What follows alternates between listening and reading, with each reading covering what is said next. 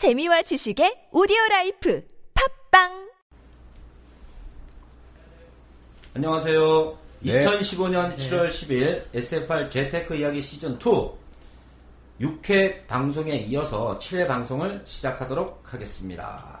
자, 6회에서 일부러 좋은 경매 물건 고르는 법을 알아보았고요. 자, 2부에서는 우리 뒤인 경매 이사로 계시고 계명대학교 평생교원에서 부동산 관련 강의를 하시는 장치근 교수님과 우리 소액 전문가 신방희 대표님과 우리 프라이빗타워 황지 과장님을 모시고 2부로 저희들이 방송을 시작하도록 하겠습니다. 자, 오늘의 주제는 저희가 간단히 말씀드리면 자, 월세 받는 경매 물건 고르는 법. 자, 월세로 우리가 좀 안정된 생활을 하기 위해서 어떤 경매 물건을 고르는 방법이 좋을까? 내용과 두 번째, 이거 저도 꼭 한번 듣고 싶은 방송인데요. 우리 초보자들도 경매 물건을 고르는 방법이 있다고 우리 교수님께서 말씀을 해주셔가지고 오늘은 이 두 가지만 가지고 저희들이 방송을 시작하도록 하겠습니다. 자, 교수님. 네. 저번 방송에 아주 좋은 말씀 많이 해주셨는데요. 자, 오늘 2부에서도 우리 그 청취자들을 위해서 좋은 말씀 좀 부탁드리겠습니다. 네, 자, 알겠습니다. 우리 저기 신방희님, 네. 저번 주에 이번 주에도 바쁘신데 또 나오셔서 감사합니다. 항상 늘. 어, 출연료만 많이 주신다면 이제 더 아, 나와야죠. 자, 우리 형진님 많이 왔을 물, 가능성이 물건을 또 팔으셔가지고 기분이 좋으셨는지 아주 피부가 너무 좋으신데 오늘. 자, 지금부터 우리 그 세 분을 모시고 자 월세 받는 경매 물건 고르는 법. 자 앞으로 우리가 노후에 되려면 저 같은 경우도 진짜 돈이 많으면 건물 하나 사서 월세만 받고 이렇게 참 생활하면 그거만큼 편한 생활은 없다고 생각하거든요. 근데 이게 생활처럼 쉽지가 않잖아요. 그래서 이 부분에 대해서 우리 교수님과 간단하게 이야기를 나눠보도록 하겠습니다. 자, 교수님.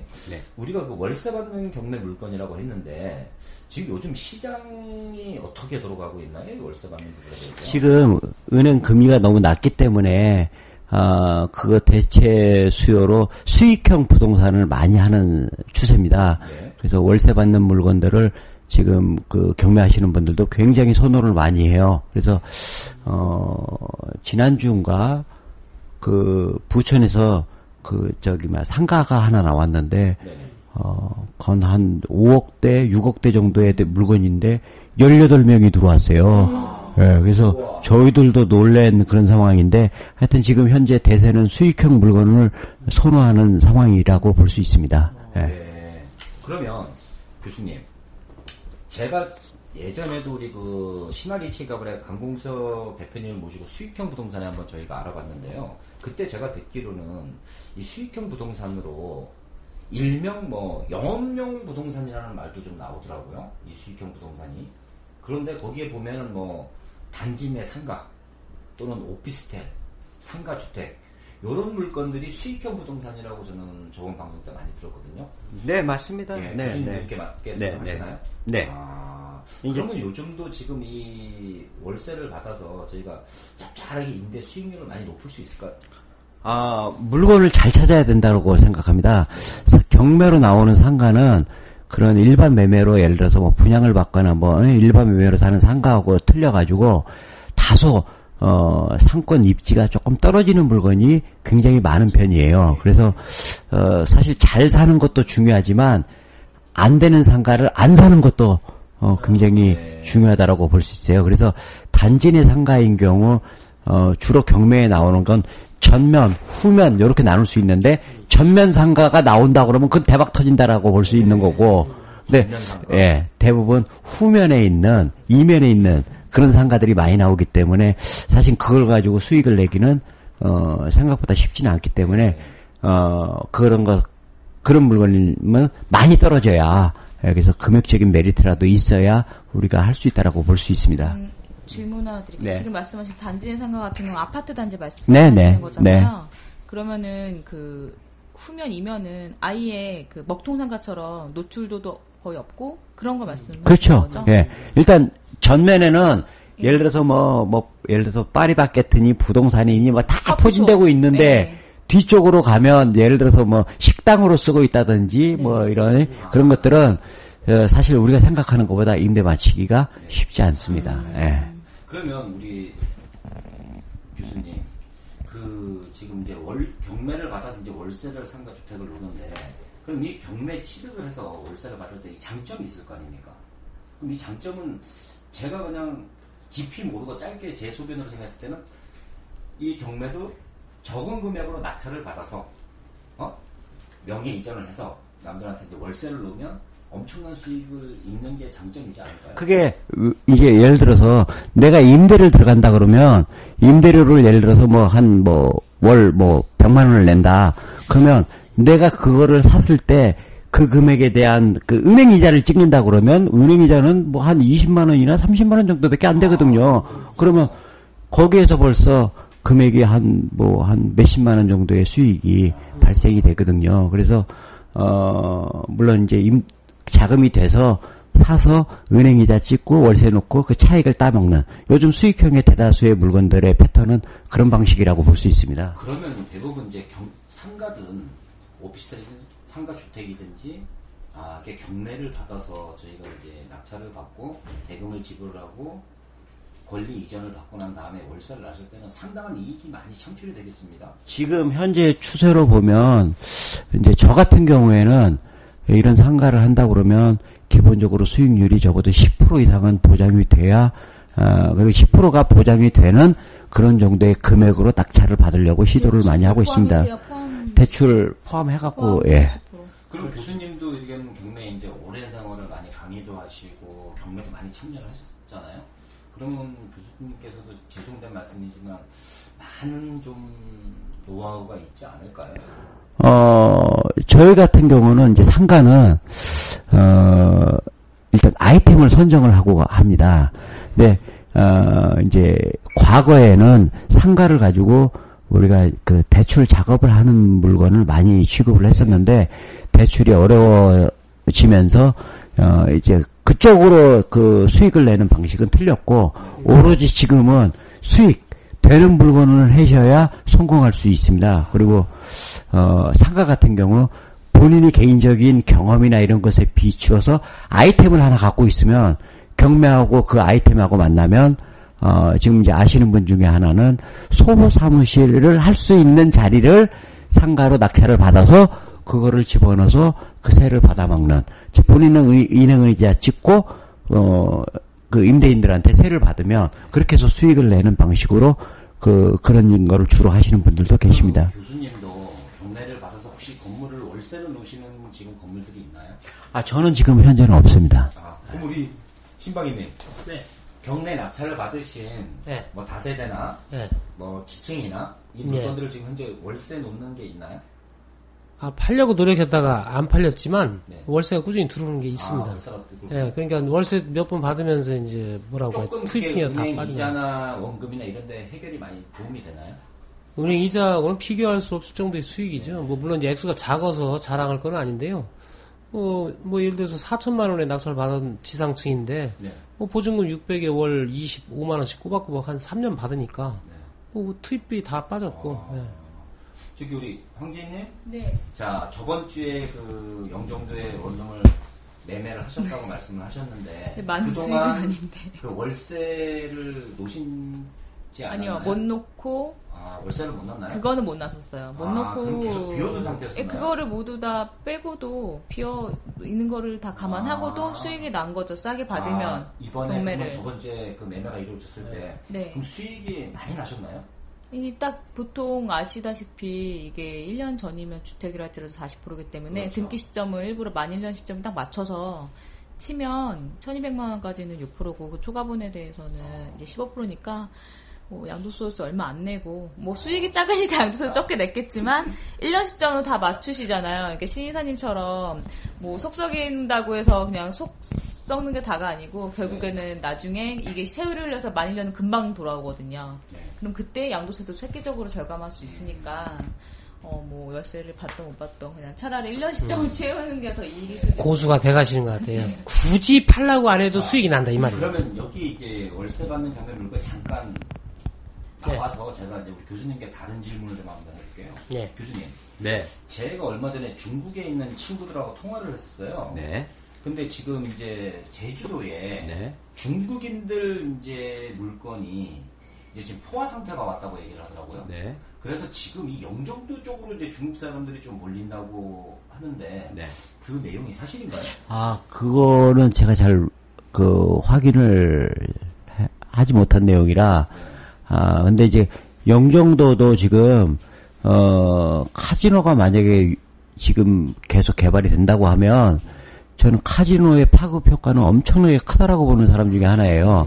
그래서, 어, 영종도로 들어가는 게 카지노 때문에 들어간다고 그러면, 저희도 얼른 가야 되지 않을까, 그렇게 생각합니다. 사람들이 워낙에 섬에 대한 로망이 있고 너무 도박을 좋아해서 쉽게 올 수 있으니까. 자, 그러면 저희가 이제 월세 받는 경매 물건 그런 것에 대해서 지금 알아보고 있는데요. 이제 자, 좀 세부적으로 들어가 보자고요. 아까 우리 교수님께서 단지 내 상가와 오피스텔과 상가 주택이 세 개를 꼽아 주셨는데, 자, 이제 그러면 종류별 투자 전략이라는 게 있어서 우리가 이제 단지 내 상가 쪽은 어떤 평수가 적당하고 어떤 물건이 좋은지 우리 교수님 간단하게 좀 설명 좀 해주시겠어요? 단지 내 상가는 아까 좀 전에 말씀드린 것처럼 전면 상가여야 여야 하고 그다음에 평수로 보면 10평에서 15평 정도 네 그런 정도 하면 다양한 그런 업종을 어, 드릴 수 있을 거라고 봅니다. 그래서 어 하여튼간 후면 상가는 가급적이면 검토하지 않았는 게 좋을 것 같습니다. 예. 오피스텔 쪽은 어떤 게 좋을까요? 오피스텔은 그 일단은 뭐 이제 복층형 오피스텔 뭐 이런 것도 있고 뭐 다 좋은데 오피스텔에서 한 꼭 주의를 해야 될 거는 어 토지의 가격이 건물의 가격보다 비싼 물건을 하라고 권하고 싶습니다. 왜냐하면 토지 가격이 적고 건물 가격이 크면 감가상각되는 부분이 크기 때문에 그 오피스텔은 절대 오르지 않습니다. 그래서 그 부분을 하나 좀 관심 있게 보셔야 되고 두 번째로는 난방을 보셔야 됩니다. 오피스텔은 개별 난방 물건을 손으로 해야 하셔야지 중앙 난방을 했다 그러면 예를 들어서 월세가 뭐 월 30인데 관리비가 20만 원, 25만 원씩 나오니 그 어떻게 세를 놓겠어요. 그래서 어 난방 구조가 개별 난방이냐 중앙 난방이냐는 반드시 확인을 하고 입찰을 하셔야 될 겁니다. 네. 그러면 저희 제가 지금 이제 역삼동에서 지금 저도 한한 20년 정도 지금 살았거든요. 근데 저희들도 옛날에 우리 역삼동 쪽 보면 주택이 되게 많았었습니다. 근데 언제부턴가 오피스텔, 다세대 주택 이런 게 엄청나게 많이 생겼었어요. 그 아, 나중에 그 시장 조사를 한번 해보니까 이게 원룸이나 아니면 뭐 풀옵션이나 이런 건물들이 많이 들었었더라고요. 그래서 야 강남에 근데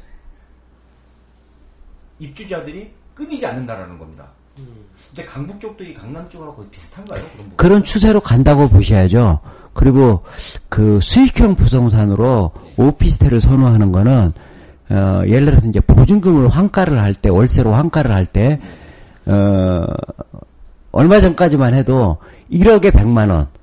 그 100으로 나누는 방식을 구사를 했는데 오피스텔 같은 경우도 만약에 보증금이 1억이다. 이걸 월세로 전환을 한다. 그럼 월세 100만 원이거든요. 근데 사실은 만약에 다세대를 보증금 1억을 예를 들어서 월세로 전환한다 그러면 100만 원을 지금 못 받습니다. 대개 한 50만 원에서 60만 원 정도를 받거든요. 그러면 종목으로만 보면 요거만 넣고 보면 오피스텔이 수익형으로 보면 세를 더 같은 보증금이라면 세를 더 많이 받을 수 있는 구조가 되는 거죠. 네, 저도 이제 오피스텔을 많이 이용을 하는데요. 첫째 저는 이 오피스텔 그 교통 편의 시설 네. 저는 이게 제일 중요하더라고요. 막 전철이나 이런 대중교통하고 멀면은 어 좀 입주하기를 제가 옛날에 되게 꺼려 했거든요. 근데 지금도 마찬가지고요. 아무래도 그런 부분들이 많은 그렇다고 봐야죠. 예. 상황을 편의시설이나 이런 것들이 잘 갖춰져 있기 때문에 그리고 계속 그 1인 가구들이 늘어나면서 오피스텔이나 원룸을 선호를 하고 있죠. 그래서 예. 저도 어제 오피스텔 분양 계속 하- 했지만 마곡지구에서 500세대가 넘으면 그 안에 피트니스나 이런 편의시설이 들어와요. 요즘에 또 그런 걸 젊은이들 굉장히 선호하고 그게 그 단지 내 있냐 없냐도 좀 가늠을 음, 하는 것그 같아요. 선택할 때. 제가 저번 주인가 우리 그 황지희님이 마국지구 오피스텔 지금 분양권을 하고 계시잖아요. 그래서 저한테 음, 인포메- 오피스 예, 사무실, 자, 오피스텔이랑 자, 오피스랑 오피스. 상가. 사무실하고 이제 상가가 임대를 하는데 제가 한번 답사를 했었거든요. 음. 아, 입지가 참 좋더라고요. 네. 이 교통 시설, 편의 시설, 그리고 이 안쪽 밖에 테두리들이 전부 다 이게 대규모의 이제 회사, 소형 중소기업이 아니라 연구단지만 예. 들어 오니까요. 이런 부분들이 들어오니까 아마 도시 계획도 되게 너무 잘 돼 있더라고요. 가서 보니까. 네. 그런 부분들이 좀 있더라고요, 선생님. 자, 그래서, 야, 오피스텔. 이제 자, 마지막으로, 그러면 우리 교수님, 상가 주택 있지 않습니까? 네. 상가 주택도 저희가 이제 수익형 부동산으로 보는데, 네. 이런 부분에 대해서는 또 어떻게 보는 거죠? 상가 주택은 이제 그 실수요자 입장에서 한 층은 본인이 쓰고 나머지 층은 세를 좀 놔서 세를 받아 먹을 수 있는 그런 어, 구조의 물건을 어, 골라야 된다고 보죠. 근데 상가 주택은 어, 우리가 생각하는 것만큼은 수익 면에서는 조금 떨어집니다. 왜 그러냐면 어, 그러니까 임대 수익이라기보다는 상가 주택 같은 경우에는 매매 차익이 더 큰 물건이라고 볼 수 있거든요. 그래서 시세 차익을 보고 상가를 해야지 임대를 보고 하기에는 어, 똑같은 가격이라면 차라리 수, 그 수익을 본다 그러면 다가구 주택이 훨씬 더 나은 것 같아. 개인적으로는 그렇게 생각합니다. 네, 네. 그러면 이제 그런 좀 오래된 상가 주택을 사서, 네. 리모델링도 해서, 이렇게 해서 다시 또, 어, 예. 월세를 놓으면 더 네. 좋은 방법이 아, 그럼요. 네. 예. 그럼 이제 마지막으로 우리 그 월세 이제 경매 물건에 대해서 특히 이 부분은 주의해서 사야 된다. 아까 오피스텔, 상가주택, 또 저희가 단지 내 상가 요세 물건을 했는데 여기서 좀 주의사항 같은 게 좀 있지 않아요? 아, 그 주의사항이라기보다는 저는 이제 상가를 볼 때 가장 좋아하는 상가를 하나를 어떤 걸 꼽냐면 임차에 들어온 지 1년 남짓 좌우로 되어 있는 그 업소가 들어 있는 상가를 선호를 합니다. 그 이유는 아, 그 사람이 이제 들어와서 어, 시설을 하고 들어왔는데 그 경매를 당하게 되면 그걸 비워줘야 되는데 자기가 시설한 거 활용을 뭐고 써보지도 못하고 만약에 집을 비워줘야 된다고 그러면 엄청 손해잖아요. 그래서 그 시설한 지 얼마 안 된 상가를 가 경매로 나왔을 경우 그걸 낙찰 받으면 일단 거의 100% 공백기가 없 예, 공백기 없이 재계약을 할 수 있습니다. 예, 그래서 그 저는 기본적으로 그 신규 업, 그 새로 임차한 지 얼마 안 된 그 상가를 기본적으로 선호합니다. 자, 지금까지 지금 우리 월세 받는 경매 물건 고르는 법을 배워갔고요. 이제 마지막으로 이건 제가 진짜 궁금한 겁니다. 어, 오늘은 저도 지금 이제 이 방송을 진행하면서 이제 메모를 하고 싶은데요. 자, 우리 진짜 경매 아무것도 잘 모르는 사람들도 진짜 이 경매 물건을 고르는 법이 있을 것이고 그 경매 물건을 고르는데 어떠한 안전한 물건들이 있지 않을까요, 교수님?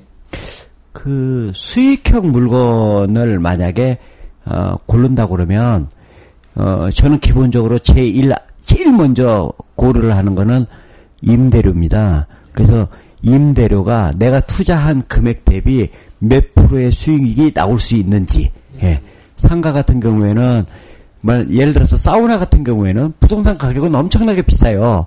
근데 임대료 얼마 안 나오거든요. 그래서 어, 상가를 할 때는 반드시 임대료, 보증금 얼마에 월세 얼마, 그리고 그러면 그 부동산 가격이 얼마인지 그걸 계산하는 그 방식을 갖고 있는데 어, 간단하게 말씀드리면 보증금 플러스 월세 곱하기 기대 수익률 분의 12 곱하기 100 여기다 집어넣으면 정확한 부동산 가격이 나오거든요. 저 같은 경우는 경매하면 진짜 무척 어렵고 되게 골치 아프게만 생각하거든요. 그래서 우리 그 초보자들도 경매를 좀 잘 할 수 있도록 우리 이제 교수님과 또 우리 신방이님, 우리 황지님들 해보셨으니까 이제 좀 좋은 방법을 또는 안전하게 경매 물건 고르는 노하우를 지금부터 이제 대화를 해서 주제를 갖고 대화를 나누도록 하겠습니다. 자, 우리 교수님, 네. 그 제가 이제 그 검색을 해보면 뭐 은행권에서 이제 경매 붙인 물건도 있고요. 뭐 채무자가 직접 거주하고 있다는 물건도 있고 세입자가 여럿이 배당받는 세입자 별 문제 없는 경매 물건도 있을 것이고 여러 가지 그 부분들이 있는데 우리 초보자가 간단하게 우리 초보자가 아까 좀 전에도 말씀했다시피 제일 안전하게 어떤 경매를 해서 어떠한 부분을 가셔야 될지 간단하게 하나만 설명 좀 해주세요. 그 물건에서 서- 물건으로 설명을 드리기보다는 아, 팁을 하나 드리면 어, 이제 초보자 입장에서 경매 물건을 낙찰을 받았을 때 제일 부담으로 다가오는 것은 명도입니다. 그 사이 세입자를 내보내는 걸. 그래서 어, 명도가 어떤 물건이 쉬운지 어려운지를 금방 판단할 수 있는 그런 기준이나 이런 게 있는데 관리비 체납 금액으로 판단을 하면 관리비 체납 금액이 적으면 적을수록 명도가 쉽다고 보시면 맞습니다. 그래서 어 그거 팁을 활용을 해서 초보자는 지금 명도가 제일 부담스러워 하니까 어 가급적이면 관리비 체납 비용이 없는 물건을 선정을 하면 조금 더 손쉽게 야, 경매를 하지 않을까 그렇게 생각합니다. 지인님, 지인님도 우리 그 경매 처음 하셨을 때 우리 교수님처럼 이런 아이템을 갖고 참여하셨나요? 아니요, 저는 그냥 그 컨설팅 분한테 다 해서 아, 명도까지 다 맡겼기 때문에. 그러셨구나. 네. 자, 지금 이제 교수님 말씀을 듣고 와 이렇게 지금 명도가 아주 안전한 물건으로 고르면 우리 초보자들도 야 경매에 잘 참여할 수 있다라고 충분하게 이제 저희들도 숙지를 했고요. 자 지금까지 저희 우리 그 장채은 교수님과 우리 신방희님, 흥지님 모시고 월세 받는 경매 물건 고르는 법과 우리 초보자도 안전한 경매 물건 고르는 법을 얘기 나누었습니다. 자, 오늘 우리 청취자들께서 좀 도움이 되셨나 모르겠는데요. 다음 방송도 좋은 또 방송을 위해 우리 또 교수님 언제 또 나중에 한번 또 네, 그렇게 하겠습니다. 감사하겠습니다. 네, 부탁드립니다. 자, 이상으로 2015년 7월 10일 수요일 SFR 재테크 시즌 2 7회 방송을 모두 마치겠습니다. 다음 SFR 재테크 시즌 2 8회에서는 저희 그 코미디 빅리그에 각별의 출연 중인 개그맨 미키 광수 씨가 있습니다. 이분이 아주 그 경매에 대해서 많은 관심을 갖고 있어서 또 다른 우리 전문가님들과 미키 광수 씨를 모시고 다음 방송은 진행하도록 하겠습니다. 자, 지금까지 우리 그 방송을 위해서 고생해주신 우리 교수님, 신방희님, 황지희님 너무 감사하고 고맙습니다. 네, 감사합니다. 뵙겠습니다. 네, 고맙습니다. 네. 감사합니다.